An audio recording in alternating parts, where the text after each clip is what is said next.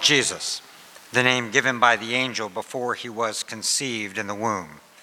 And when the time came for their purification, according to the law of Moses, they brought him up to Jerusalem to present him to the Lord. As it is written in the law of the Lord, every male who first opens the womb shall be called holy to the Lord, and to offer a sacrifice according to what is said in the law of the Lord a pair of turtle doves or two young pigeons. Now there was a man in Jerusalem whose name was Simeon, and this man was righteous and devout waiting for the consolation of Israel, and the Holy Spirit was upon him. And it had been revealed to him by the Holy Spirit that he would not see death before he had seen the Lord's Christ. And he came in the Spirit to, into the temple.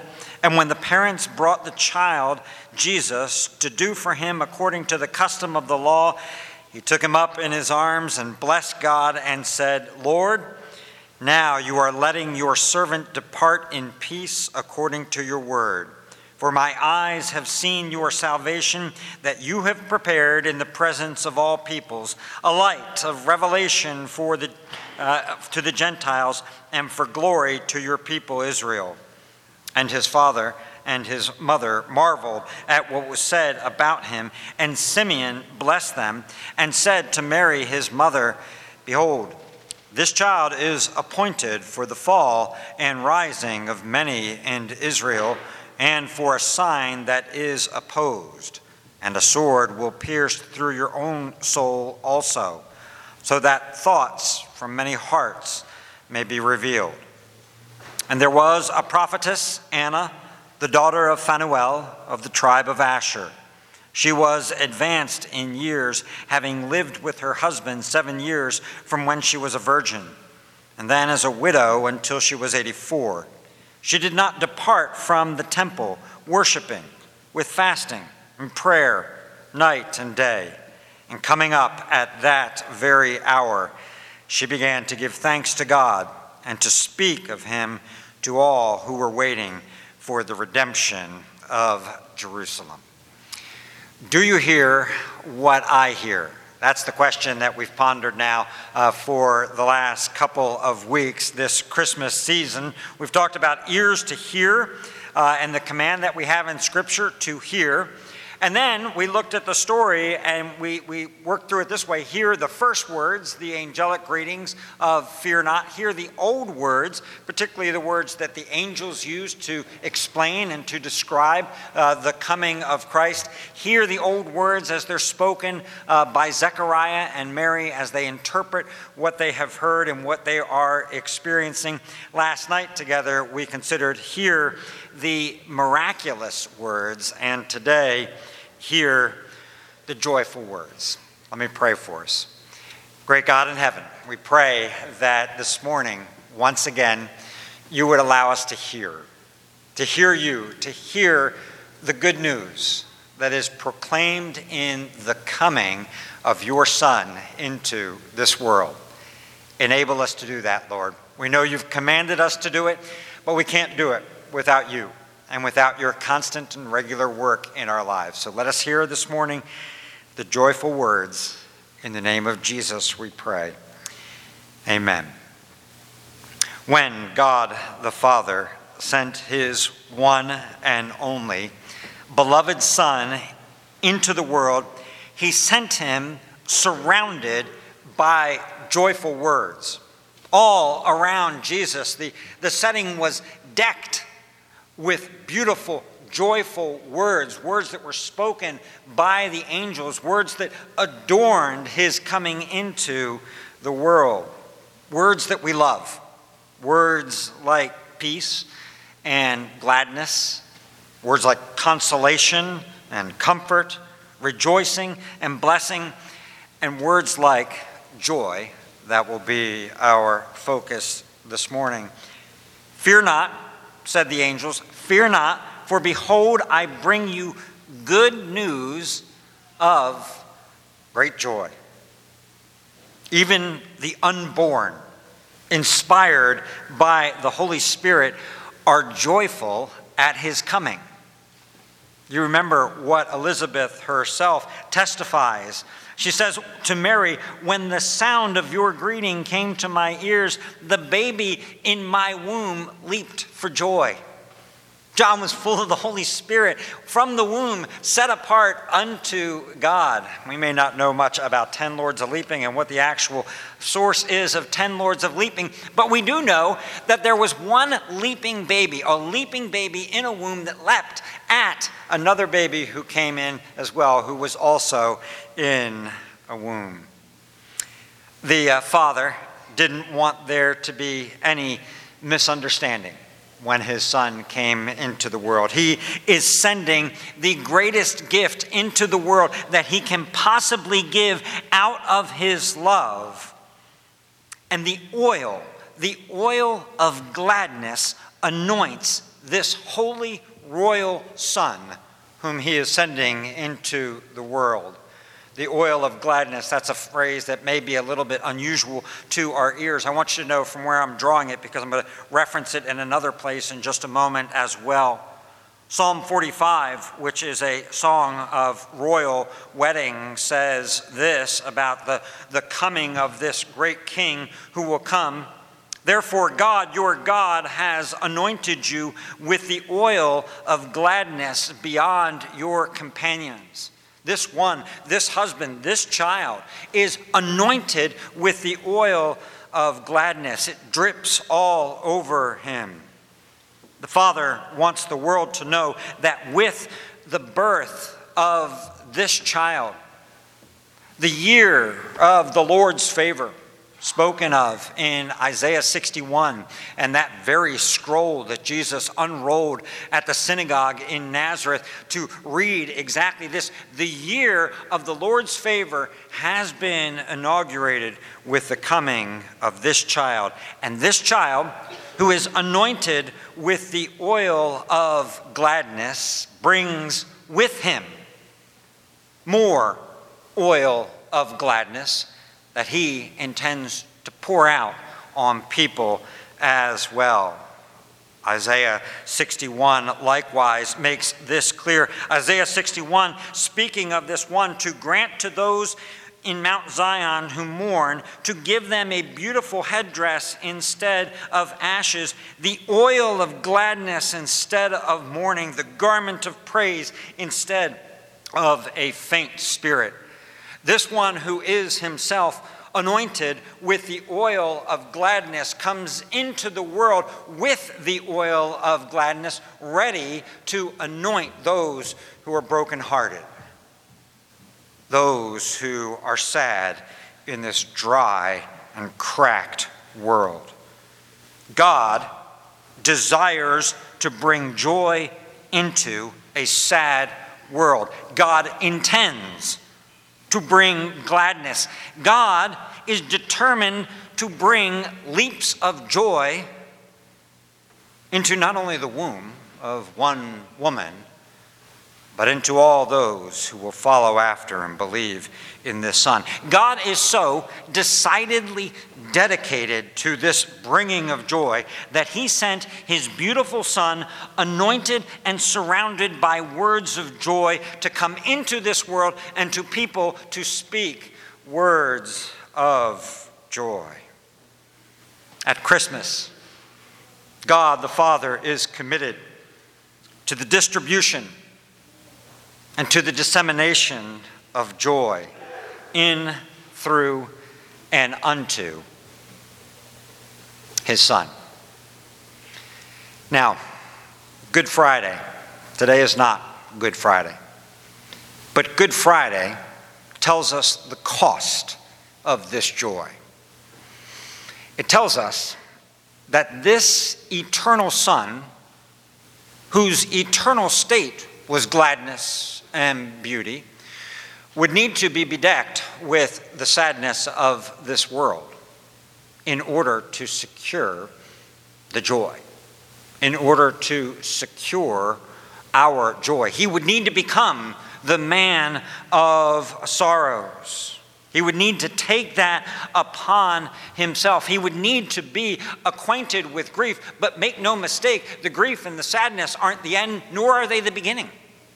The beginning is the gladness, and the end is the gladness as well. Even the scripture passages that uh, surround the Nativity, the coming of Christ, they warn us, right? They warn us of the cost of the joy that is coming. They warn us by the humble circumstances in which our Lord comes into the world. They warn us, of course, in uh, the whole episode with the Magi and with Herod and the warnings that are given there and what's going to come forth after that, after the section that we read this morning. They warn us in the words of Simeon. And Simeon addresses this idea as well the cost of the joy. But this, this today, this isn't Good Friday. This isn't that day. This is Christmas. And this shows us the joyful intent and purpose of God. So, who needs this gift of joy that is given in the birth of Christ? Who needs to hear joyful words? In a Christmas movie that I enjoy very much, but I won't share the title of it because there are some off color moments, and some of you may be offended with me for admitting that I like and enjoy uh, this particular movie. Nevertheless, there's a scene in this movie where the main character, who is uh, handsome and powerful and rich and successful, is engaged with an angel and unaware of being engaged with an angel. And he makes this statement I don't need anything. I don't need anything. And that's the pivot point, that's the turn point in the movie because the angel then says, You, you don't need anything? Uh, and he says, I've got all I need.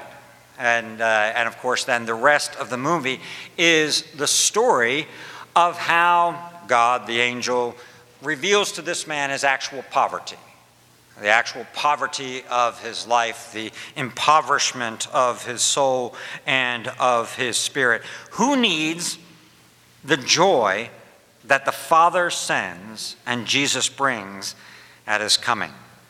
Now, if we were to turn to places in the Bible to ask to answer that question, of course, there are any number of places that we could turn. Uh, I've already been uh, in Isaiah 61, right? Isaiah 61 begins with The Spirit of the Lord God is upon me because he has anointed me to bring good news to the poor.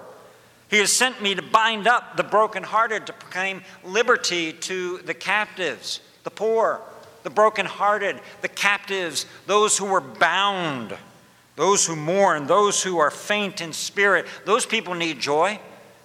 If we turn to Psalm 107, we could add to that list the lost, the homeless, the displaced, the hungry, those who sit in darkness and in the shadow of death, those in trouble, those in distress. Psalm 107 works its way through each one of those types of people as it moves along. From Jesus' own life, if we ask who needs joy, well, you could say the blind need joy, the deaf, the lame, the mute, the sick, or the weary and the heavy laden from the Christmas narrative itself. Zechariah and Elizabeth need joy. Priests then need joy. Old people need joy. Barren people need joy. Joseph and Mary, young people, need joy. Common, ordinary, lowly people need joy. From Simeon and Anna, we find out that oppressed people need joy. People who are under the oppression, in this case, of the Roman authorities, and who are waiting for some kind of consolation, some kind of comfort, some kind of deliverance to come from God. Those kind of people need joy. Shepherds need joy. And then with the shepherds, there's this really interesting statement that is made, and I didn't read this when I opened with this. The angel said to them, Fear not, for behold, I bring you good news of great joy that will be for all the people. For all the people. Now, theologians look at that statement right there at this point in uh, the story of God, the redemptive history of God, and they debate all the people is a rather inclusive term. What does it actually mean, all the people? Well, some would say uh, that it means all Israel. That at this stage, what we're really talking about and how they would have interpreted that is all of Israel needs to hear this good news, these joyful tidings. Others would say that no, no, no, we're, we're talking about all of the people of the earth need to hear this good news, this joyful news. Now, I'm inclined to the latter of those given the trajectory of the story as a whole, and I've preached it that way uh, in the past. But for a moment, let's allow it to be in its most restrictive sense. The good news is for all the people, all of Israel. Uh, all of the people of God from, out, from throughout history who have been Abraham's descendants, they're the ones who need good news. Well, there's another nativity story, and we read it this morning. It is when the Magi come. When the Magi come and when they make their visit from the east, they are most certainly, most definitely not Israel. They are the other peoples of the earth represented. And when they came and they saw where the star rested, that it rested over the place where the child was, what do we read? They rejoiced with exceedingly great joy. Who then needs the joy of Jesus? The, the, the anointing oil of gladness that he brings, that it is then spoken by Jesus. Who needs that joy? I want to answer it with this way this from Psalm 148. Kings of earth and all peoples, princes and all rulers of the earth, young men and maidens together old men and children. Everybody. Everybody. From, from the least to the greatest, from the greatest to the least in this sad world that is full of lonely, sin torn, relationally ripped apart, hungry, needy, desperate people, there's not one there is not one of us who doesn't need the joy in Jesus. We all need this joy. You need this joy that the angels are announcing, that the angels are promising in the coming of this child. You need it, and God the Father is determined to present it to you, to gift Him to you, joy incarnate, and to give Him to you into this sad world. The words of the angel to Zechariah are words that then get often repeated. But what the angel says to Zechariah is, You will have joy and gladness. You. You, Zechariah. You will have joy and gladness. In, uh, the, on the front of your bulletins, I just put one passage there that shows the prophetic expectation of exactly that from Isaiah 35 And the ransomed of the Lord shall return and come to Zion with singing. Everlasting joy shall be upon their heads. They shall obtain gladness and joy, and sorrow and sighing shall flee away. Zechariah, you will have joy and gladness. It'll anoint you, it'll be poured all over your head. Zechariah, that's the promise. Now, that joy will be made full and complete when King Jesus returns, when he establishes the new heavens and the new earth. Understand, we are not there yet. Okay? We are not there yet when all that we experience is joy and gladness. But as the Christmas passages and the rest of the New Testament make abundantly clear, the joy breaks in and it begins to grow with the coming of this Son into the world at the fullness of time. When the Father sent him forth, joy breaks in and joy begins to grow. In light then of this joy, the joy that is promised by the prophets, that is given by the Father, that is embodied in the Son, that is distributed to us by the power of the Holy Spirit, that is proclaimed by the angels, I've got two things. And they're, they're, they're not hard to think about, or they're, they're probably harder to do than they are uh, to think about them and understand them. But two things for us to consider, two reflections, two things for you to ponder on. If joy, this is the first, has been given, then joy must be received. Which is to say, this that we have a part to play with respect to our possession of this joy, with respect to our, forgive the redundancy here, enjoyment of this joy. Of Jesus, we will read in our final reading in just a few moments that he came to his own people, but his own did not receive him.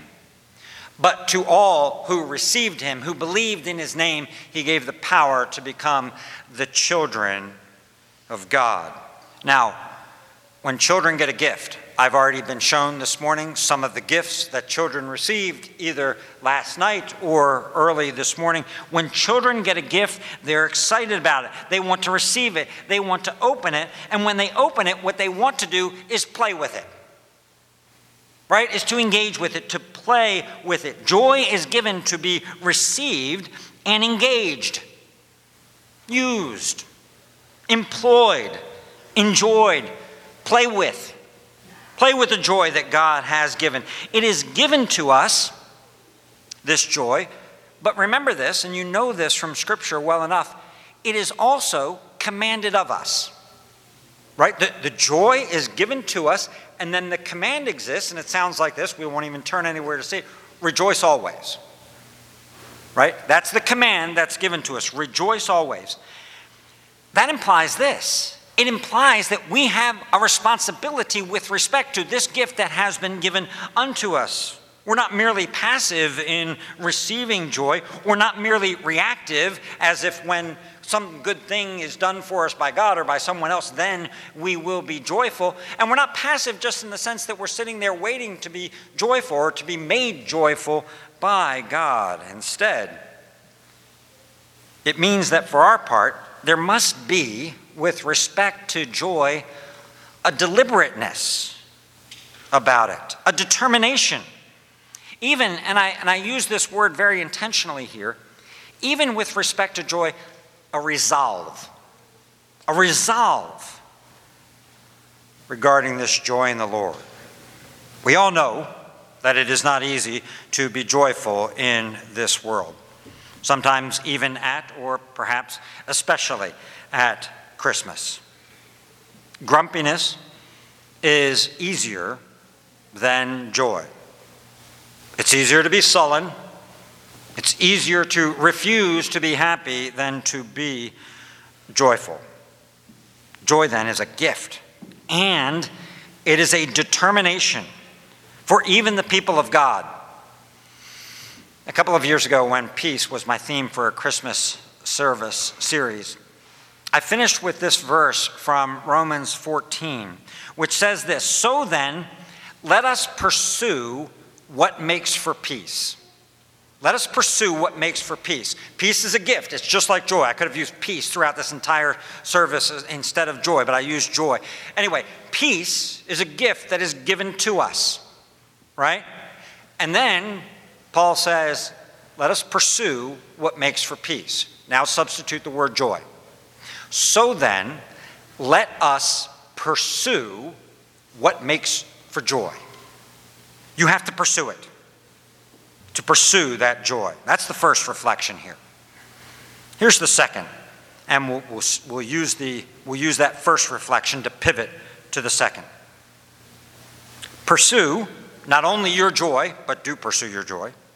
Pursue not only practicing your own joy, but practice your own joy. Be resolved not only about your own joy, but be resolved about your own joy in the Lord. But pursue, practice, be resolved to pursue the joy of others as well. Think about this question How do I bring joy to those who are around me? How do I do it? Sisters, how do you bring joy to your brother? Brothers, how do you bring joy to your sisters? How do you bring joy to your spouse? How do you bring joy to your parents or to your grandparents or to your grandkids, etc.?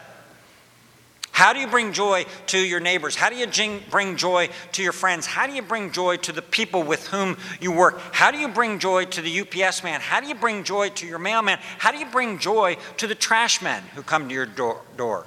How do you bring joy to the cashier? How do you bring joy to others? For those of you who have received Christ, you have become a receiver of his joy. Now consider how can you become a distributor of that joy? Remember that the Father so loved you that he was determined.